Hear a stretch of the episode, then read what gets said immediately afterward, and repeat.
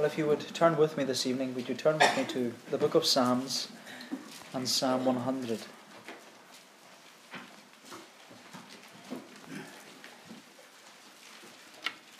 The book of Psalms, Psalm 100, that's page 601 in the Pew Bible.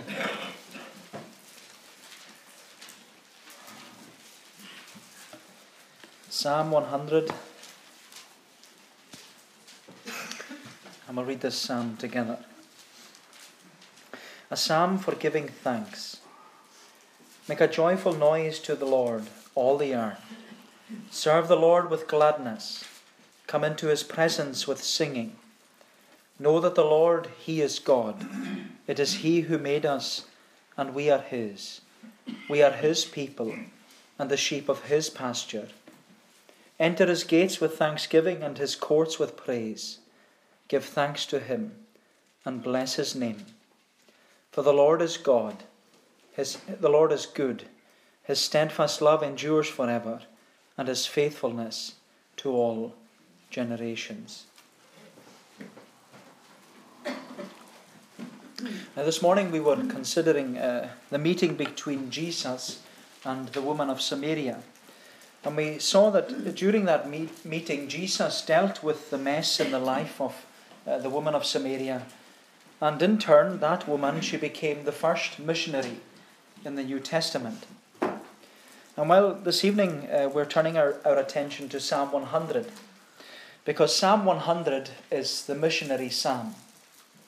The psalmist has a missionary vision that all people that on earth do dwell would sing to the Lord with cheerful voice. But the psalmist's missionary vision, it wasn't just his missionary vision, it was the Lord's missionary vision.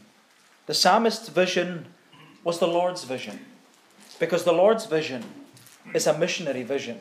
The Lord's vision is that he will be glorified and he will be enjoyed by sinners coming to know him and knowing about his salvation.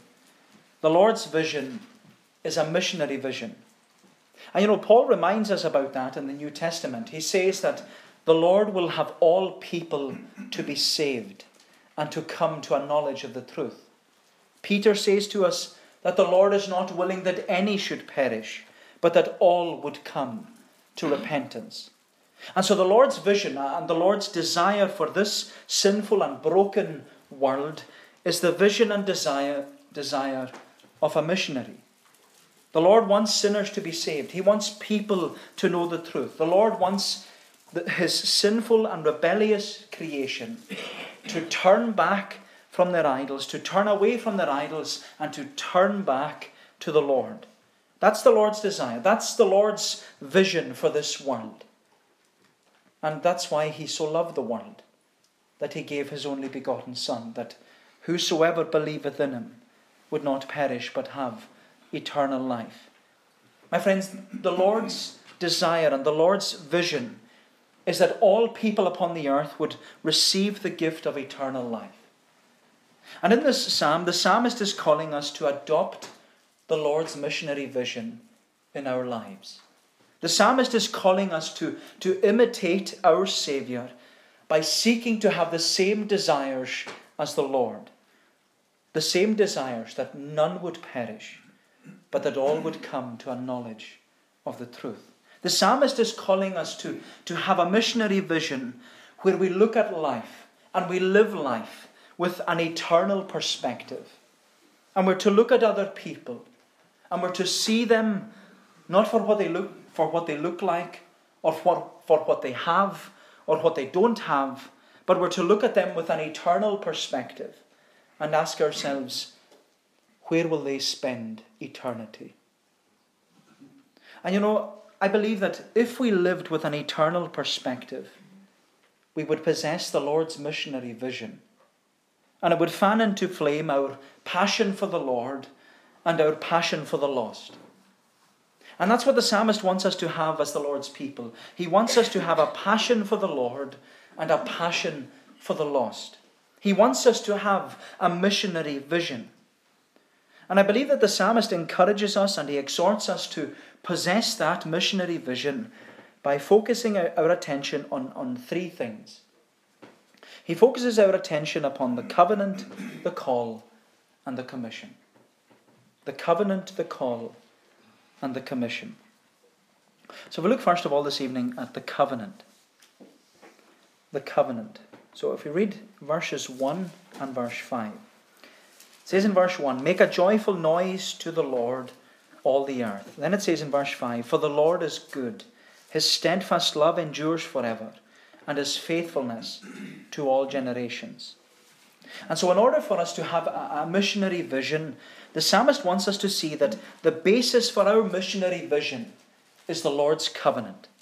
And that's what the psalmist says in the last verse of this short missionary psalm. He says that the basis for the call and the commission to be missionaries is the Lord's covenant. In verses 1 and 2, the psalmist speaks about the call to possess a missionary vision that all the earth would sing to the Lord. And then in verses 3 and 4, the psalmist is speaking about the Great Commission to, to make known to all the earth about our great God and Saviour, Jesus Christ. But he says in verse 5 that the basis and the foundation of this missionary vision, it's the Lord's covenant. The Lord's covenant. That's why the psalmist uses the word for in verse 5. He says, For the Lord is good his steadfast love endures forever, and his faithfulness to all generations.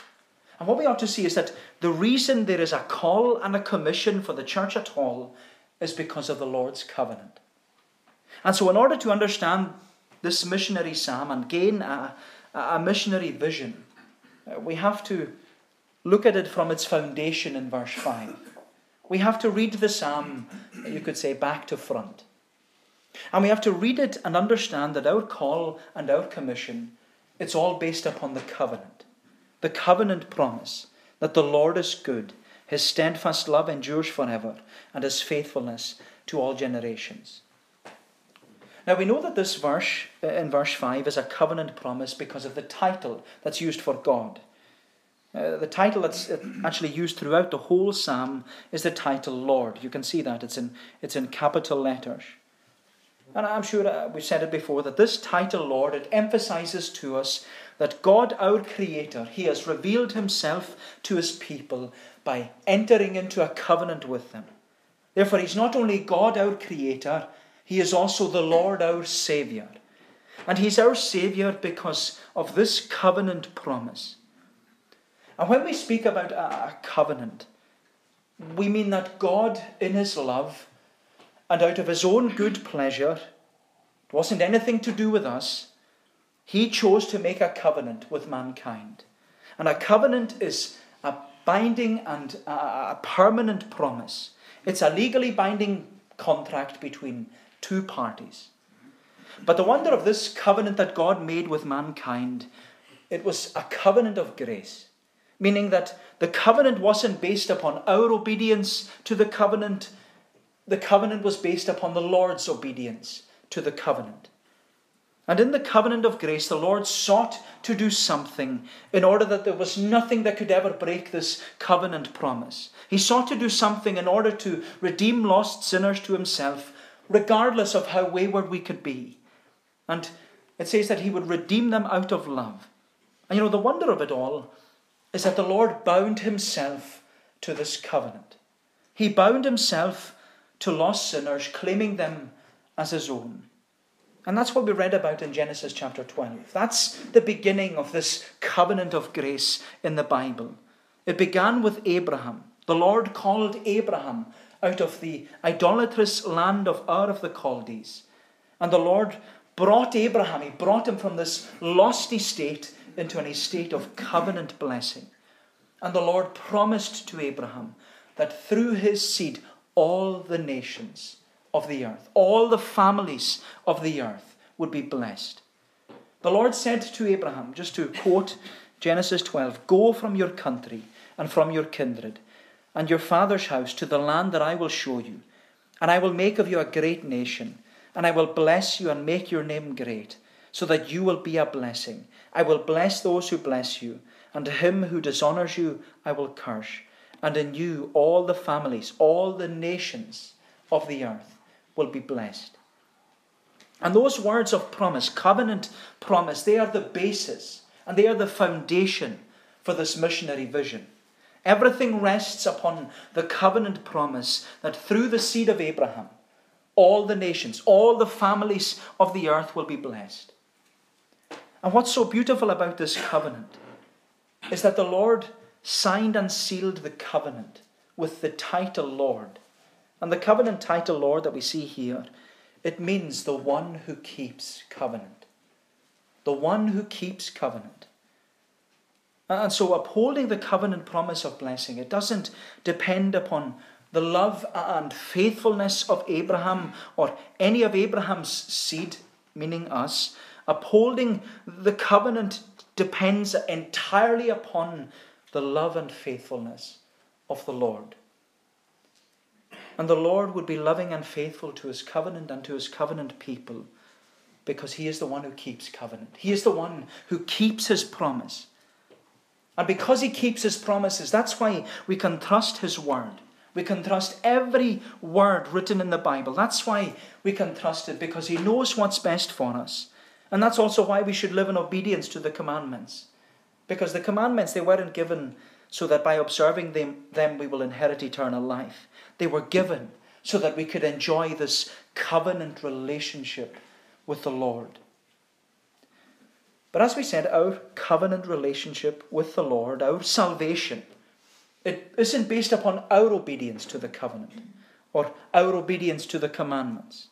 The covenant relationship with the Lord is based entirely upon the Lord, it's based upon His character.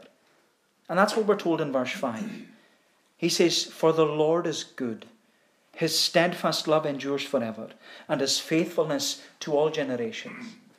And these words, good, steadfast love, and faithfulness, they're all covenantal words. They're all words of, of promise to us. They're words that express the Lord's character and the Lord's commitment towards his people, towards sinners. That the Lord is good, meaning that he does the unexpected. He does what we think impossible. He does in us and for us far above and beyond our asking or our thinking. The Lord is good because He deals with us not according to our sin or our failures or our waywardness or the mess in our lives, but He deal, deals with us according to His covenant promise. And He remains committed to us and committed to His covenant because of His steadfast love and His faithfulness, in which the Lord promises to love sinners despite their failures, despite their waywardness and this is the beauty of God's covenant love that there's nothing we can do, there's no works we can perform, no duties we can carry out, no amount of faithfulness, no amount of charity that we can do for the Lord. There's nothing we can do to make the Lord love us any more than He already does. And there's nothing we can do. No amount of sin or waywardness or, or, or mess, there's nothing we can do to make the Lord love us any less. His steadfast love, he says, it endures forever, and his faithfulness, it's to all generations. And this is what's fascinating about this verse that it not only draws attention to the Lord's character and, and his, his commitment to his covenant, but there's also the emphasis upon the endurance of his covenant, the continued dedication of the Lord towards sinners. Because verse 5, if you were to read it literally, it says, Because the Lord is good, for forever his covenant will continue, and for generation upon generation his faithfulness will endure. Meaning that the emphasis of this verse in verse 5 it's upon the dedication and the devotion of the Lord towards sinners, towards his covenant, that he will remain steadfast. And this covenant promise, it will endure as long as time itself. But what's more is that the Lord's covenant commitment, it will remain steadfast because the promise of blessing through Abraham's seed, it has been fulfilled in the person of Jesus. That's what the Bible is all about. It's tracing Abraham's seed through the generations until we come to Matthew chapter 1, where this child is born. You shall call his name Jesus, for he shall save his people from their sins. And that's, what's, that's what happens when you follow this, this, th- this thread through the Bible. And you find, then you come into the New Testament and you, you see the Lord's covenant commitment towards his people. Because when we come into even John chapter 1, we see the Lord's covenant commitment there. The words steadfast love and faithfulness. They're translated in the New Testament as grace and truth. And John says that the Lord's covenant promise to Abraham, it has been fulfilled in the person of Jesus Christ because he says, the Word, this eternal Word, He became flesh and dwelt among us. We have beheld His glory, the glory as of the only begotten of the Father, full of grace and truth. This Jesus, He's full of steadfast love and faithfulness. And as we know, grace and truth, the grace and truth of Jesus Christ, it was evidenced at the cross. The steadfast love and faithfulness of God's covenant promise it was evidenced to us at the cross because it was at the cross that God demonstrates his love and faithfulness to us, that whilst we are yet sinners, Christ died for us. And so we need to see that the Lord's missionary vision is based upon his covenant. And that in the Lord's covenant we see the Lord's desire that all the families of the earth will be blessed by trusting in the promised seed, Jesus Christ. But as we said, the psalmist wants us to have this same missionary vision where we look at life and we live our lives with an eternal perspective. He wants us to have a passion for the Lord and a passion for the lost. Which is why the psalmist directs us to the covenant as the foundation of the missionary vision. But then he directs us to the call. The call for this missionary vision. So we'll look at that secondly. So the covenant, the call. He says in verse 1 Make a joyful noise to the Lord, all the earth. Serve the Lord with gladness. Come into his presence with singing. And so, having laid this foundation for possessing a missionary vision, we now turn to the opening words of this well known and, and much loved psalm. And you know, what we ought to see from the outset is that there are seven imperatives based upon this covenant promise, seven commands. And you can see that by uh, the exclamation marks that keep appearing at the end of every sentence. They're commands issued to encourage us and urge us to respond to this covenant and take up the missionary call to serve the Lord. And we see the first three of these seven imperatives in verses 1 and 2. He says, Make a joyful noise to the Lord, all the earth. Serve the Lord with gladness. Come into his presence with singing. Now, the first imperative or the first command, that's the Lord's missionary vision. That's the vision. That's the Lord's desire that all people will be saved and come to a knowledge of the truth. The Lord is not willing that any should perish, but that all would come to repentance. And the all is what the psalmist is saying here when he says, All the earth, all people that on earth do dwell. The Lord's missionary vision is that all the earth would shout joyfully to the Lord. And what that means is that the Lord's desire is that all of humanity will praise and magnify the Lord.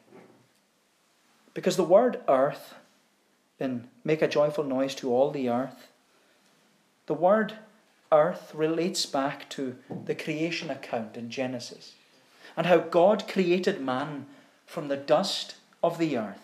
It's not the word land, meaning nations, but the word earth, relating to the dust and how man was created, the, the creation of humanity. A humanity which fell into sin at the fall by rebelling against the Creator. And so the psalmist is stressing that the Lord's missionary vision is that everyone in this fallen world will turn and worship the Lord for his provision of salvation. The Lord's vision is that, is that his creation will fulfill their chief end man's chief end to glorify God, to enjoy him forever. My friend, the Lord's vision and our vision should be that not only the Lord's people, but all people on the earth will sing to the Lord with cheerful voice. Meaning that this missionary vision isn't just for the church or for a, a, particular people group. It's not just directed towards those who come to church or, or certain people or a society or race or colour or nation. This vision is that every tongue, tribe, nation, and language would praise and magnify the Lord. And this vision, it, it wasn't confined to a particular generation or a, a, a period of history. The Lord's vision of blessing and the Lord's covenant promise of salvation it says it endures forever. And it goes from generation to, to generation. Therefore, it's for all humanity, for all people, everywhere, in every generation. My friend, this glorious gospel offer is for whosoever. It's for whosoever. And you know, I love that word, whosoever because it crosses every barrier. It breaks down every boundary, every social division. It reaches up to the highest prince and it reaches down to, to every pauper. Whosoever. Whosoever. And you know, there was no one who used that word more than Jesus himself. Jesus said, Whosoever will save his life will lose it. But whosoever loses his life for my sake will find it. Whosoever believes in him shall not perish, but have eternal life. Whosoever drinks of the water that I shall give him shall never thirst. Whosoever lives and believes in me shall never die. Whosoever believes in me shall not abide in darkness. The Spirit and the bride say, Come. And let him that hears say, Come. Let him that is thirsty say, Come. And Jesus says, Whosoever will, let him take of the water of life freely. Whosoever, he says. My friend, this offer of salvation includes everyone and excludes no one. No one is excluded, which means that there is no one who is a lost cause. There's no one who's an outcast. There's no one who's too far gone. There's no one who's beyond the pale. Because this Jesus, he saves to the uttermost. He saves to the uttermost. But then in verse 2, the church is given the call to serve the Lord. It says, by making known, we're to serve the Lord by making known to whosoever that Jesus saves to the uttermost. He says, serve the Lord with gladness. Come into his presence with singing. And in this verse, you can see that there are two more imperatives, two more commands for the church to, to serve all of humanity by making known to them the way of salvation. And this is what the, what's interesting about this psalm that the call is for the church to serve the world, not for the world to serve the church. And we can see this in the words which the psalmist uses here because, as we said, the phrase all the earth uh, in verse 1, it means all humanity all those who have been made from the dust of the earth and created in the image and likeness of God. But in verse 2, the church is called to serve the Lord. The church of Jesus Christ is to serve all the earth.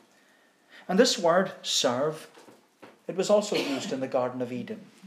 It was used first when Adam was called to work the ground in the Garden of Eden. Adam was to serve the Lord by sowing seed and cultivating the ground he had been made from.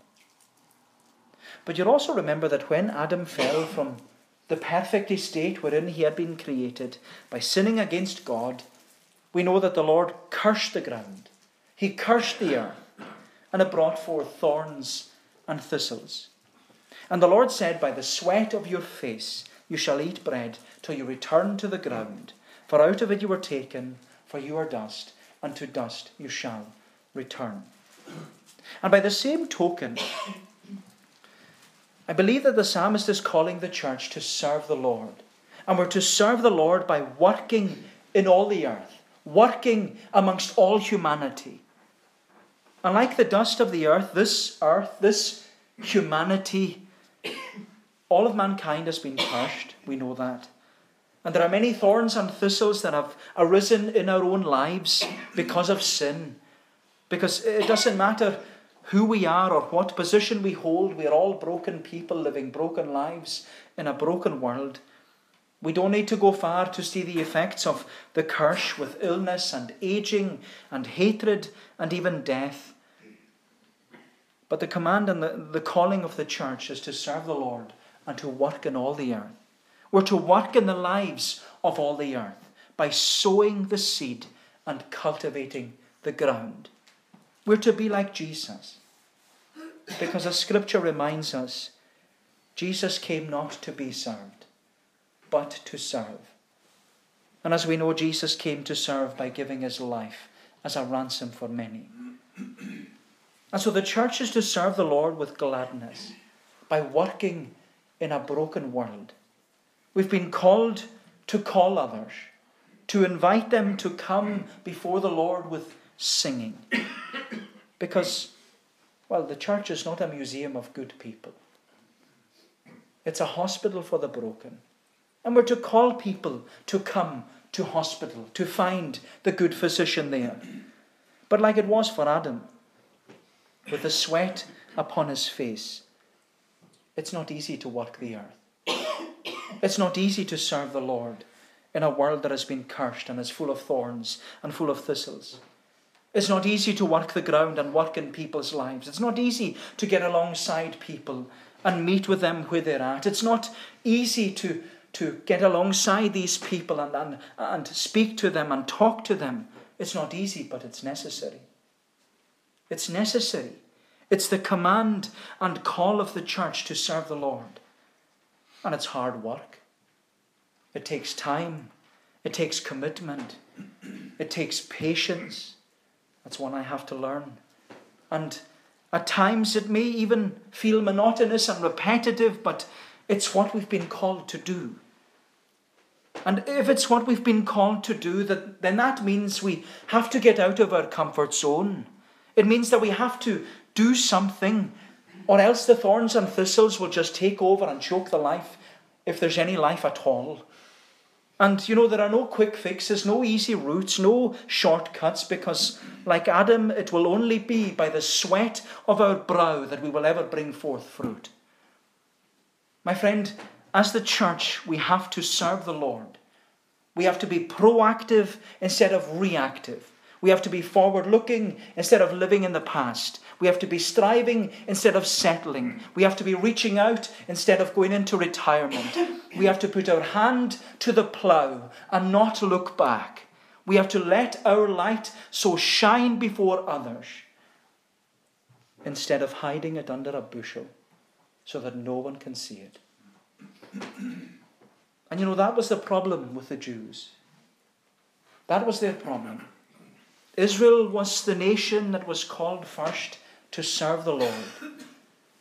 Because salvation, as we read this morning in John 4, salvation is of the Jews. But it was not just for the Jews, it was to the Jew first and also to the Gentile. And the Jews were meant to be the light to the whole world. They were the chosen nation through whom the Lord, Lord's covenant of blessing would flow through the whole earth. It was meant to be through them that all the nations of the earth would be blessed.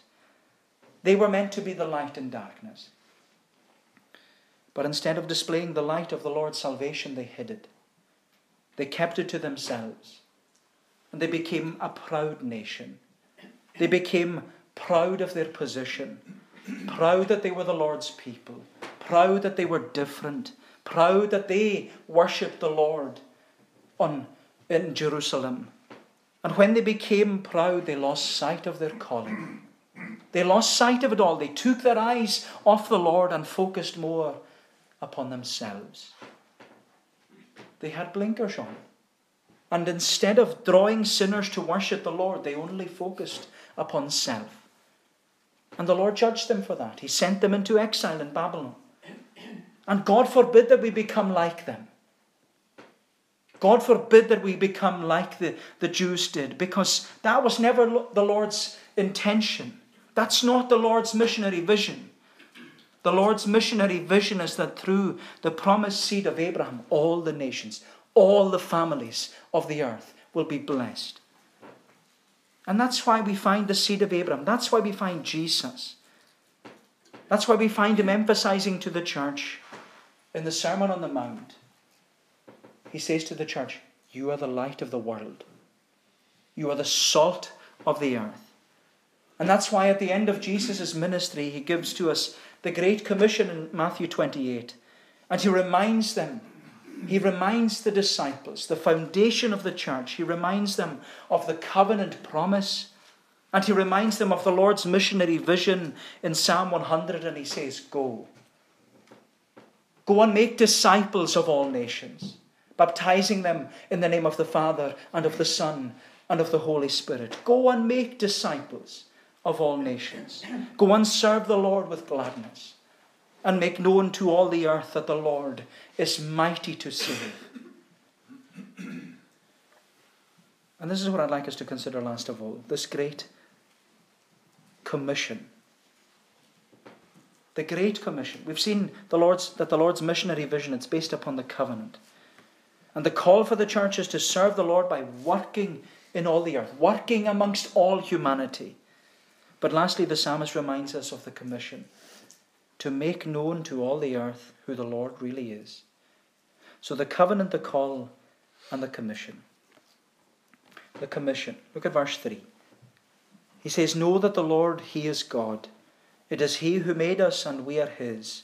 We are His people and the sheep of His pasture. Enter His gates with thanksgiving and His courts with praise. Give thanks to Him. Bless His name, for the Lord is good. His steadfast love endures forever and his faithfulness to all generations. And so, throughout this short missionary psalm, the psalmist has stressed that we need to adopt the Lord's missionary vision in our lives. He's called us to imitate our Saviour by seeking to have the same desires as the Lord, that none would perish, but that all would come to a knowledge of the truth. The psalmist urged us to have a missionary vision where we look at life and we live life with an eternal perspective. He wants us to have a passion for the Lord and a passion for the lost. Which is why he says at the beginning of verse 3, with another imperative or another command, he says, Make known that the Lord, He is God. Make known that the Lord, He is God. And so the commission of the church is to make all the earth know and see and realize and experience and understand that the Lord is God. The Lord is God. And what the psalmist is saying is that the commission of the church is to make known to all humanity that the one who desires to save us is the one who created us. The commission of the church is to make known to, to all people that the Saviour is our Creator. The Lord, He is God. And you know, this is the glory of salvation. That the God who made us without our aid, He made us and not we ourselves, He made us and we are His. And the psalmist is saying to us that God, our Creator, He made us from the dust of the ground. He formed us and fashioned us like a lump of clay in the hands of the potter. And He made us individually, He made us uniquely, He made us with personality, He made us with eternality, He made us a living soul, and He knit us together in our mother's womb and brought us into being, and it's in Him that we live and move and have our being. But because of our fallen state, we are cursed. We have been conceived in guiltiness and sin. We are dead in our trespasses. We are lost and we are hell deserving sinners. And while we have time and whilst we're on mercy's ground, we need reconciliation. We need peace with God. We need justification. We need sanctification. We need adoption. We need regeneration. We must be born again. But the glory of our salvation is that this God who made us and the God whom we have sinned against, sinned against and rebelled and turned our back upon. And he would have every right to turn us away from himself and cast us into hell for all of eternity. And yet the psalmist is saying, The Lord, He is God. The covenant king is the creator king. And he has provided for rebellious sinners the way of salvation. He has given to this perishing humanity the promise of eternal life to whosoever believes. My friend, the commission of the church is to make known to this lost humanity that our Creator wants to be our Saviour. The Lord wants to be our shepherd, and He wants the lost sheep of this world to claim Him as their shepherd. That's His vision, that's His desire, that's His, his longing.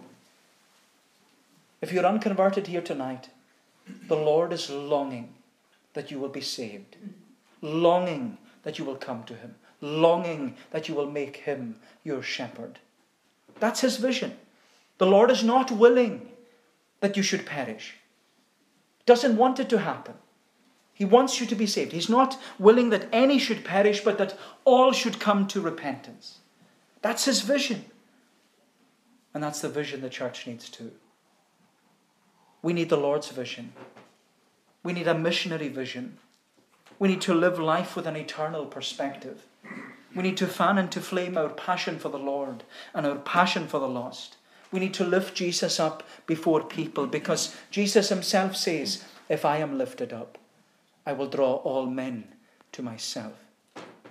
And that's what we have to do as the church. We have to lift Jesus up before others by living out our faith and living our lives with an eternal perspective, having a passion for the Lord and a passion for the lost. My friend, in the day and generation in which we are living, people don't want to come to church. It's good to see this place filled tonight. But yet there is room. But our commission is that we need to go and call people Call them, as he says in verse 4, call them to enter his gates with thanksgiving and his courts with praise. Give thanks to him. Bless his name. Call them to give thanks to him. We need to call people to come to Christ and to come to church because faith comes by hearing and hearing by the word of God. We need to compel them to come in that the Master's house may be filled. And you know, those words of Luke 14 compel them to come in that the Master's house may be filled. Those words always remind me of what uh, J.C. Ryle writes in his commentary. Uh, it's actually in a, a, daily reading that I've got, Day by Day with J.C. Ryle. If you don't have it, get it. It's great. They sell it in the bookshop in Stornoway.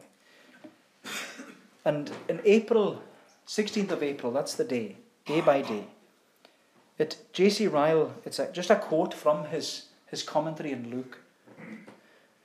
And when I read those words, they always encourage me. They always enthuse me. They always give me a, a renewed passion for the Lord and a passion for the lost. And I read them often because they remind me of what we're seeing in this missionary psalm. They remind me of the covenant. They remind me of the call. And they remind me of the commission. Compel them to come in, that the Master's house may be filled. And with this, I'll close. I'll just close with what J.C. Ryle writes in his commentary in that account, April 16th. He writes God earnestly desires the salvation of souls and would have all means used to procure acceptance for his gospel. We read that when those who were first invited to the supper, they refused the invitation. The master of the house said to the servant, Go out quickly into the streets and the lanes and bring in here the poor and the maimed, the halt and the blind. We read that when this was done, there was yet room. The master said to his servant, Go out into the highways and the hedges and compel them to come in, that my house may be filled. And Ryle says the meaning of these words can admit little dispute. They surely justify us in asserting the exceeding love and compassion of God towards sinners, and that God's patience is inexhaustible. If some will not receive his truth, he says, he will have others invited instead. His pity for the lost is no pretended or imaginary thing. He is infinitely willing to save souls. But above all, says Ryle, the words these words justify every preacher and teacher of the gospel in employing all possible means to awaken sinners and turn them from their sins. He says, if they will not come to us in public, we must visit them in private. If they will not attend our preaching in the congregation, we must be ready to preach from house to house. We must be instant in season, out of season. We must deal with many an unconverted man as one who is half asleep, half out of his mind, and not fully conscious of the state he is in. We must press the gospel notice on his door again and again. We must cry aloud and spare not. We must deal with him as one of a man who's about to commit suicide. We must try and snatch him as a brand from the burning. We must say, I cannot, I will not, I dare not let you go on ruining your own soul. The men of this world, he says, may not understand such earnest dealing. They may sneer at it and at all zeal and fervour as religious fanaticism. But he says, the man of God who desires to do the work of an evangelist will heed little to what the world has to say. He will remember the words of this parable. He will compel them to come in. He will compel them to come in. My friend, we need to adopt the Lord's missionary vision in our lives. We need to live life with an eternal perspective. We need to have a passion for the Lord and a passion for the lost. And we need to seek to do all that we can so that all people that on earth do dwell will sing to the Lord with cheerful voice. May the Lord bless these thoughts to us. Let us pray. O Lord, our gracious God, we give thanks to Thee for the demonstration of Thy covenant love in the person of Jesus Christ. We thank Thee that He died in our room instead, so that we might have life and have it more abundantly. But we bless Thee even more that Thou hast given to us the call and the commission to go and tell others, to tell them about the beauty of Jesus and the love of Jesus, that He's able to save to the uttermost. Help us as Thy people to compel others to come in, and help those, Lord, who are on the fringes just to step over the threshold and come in and come into the household of faith, that they too would find blessing and rest there in trusting in Jesus. Oh, Father, look upon us. Bless us as a community. Have mercy upon us, we ask thee, that thou wouldst give to us this renewed desire to go out and to tell it, to tell it to the generation following, that this God is our God and he will be our guide, even unto death. Go before us then, we pray. Bless us in the week that lies ahead, a week that we do not know what is before us. But we give thanks to Thee that Thou art the Lord who promises to go behind, before, and beside us, each and every step of the way. Help us to look to this shepherd and to know that he is with us. Do us good, we pray, for Jesus' sake. Amen.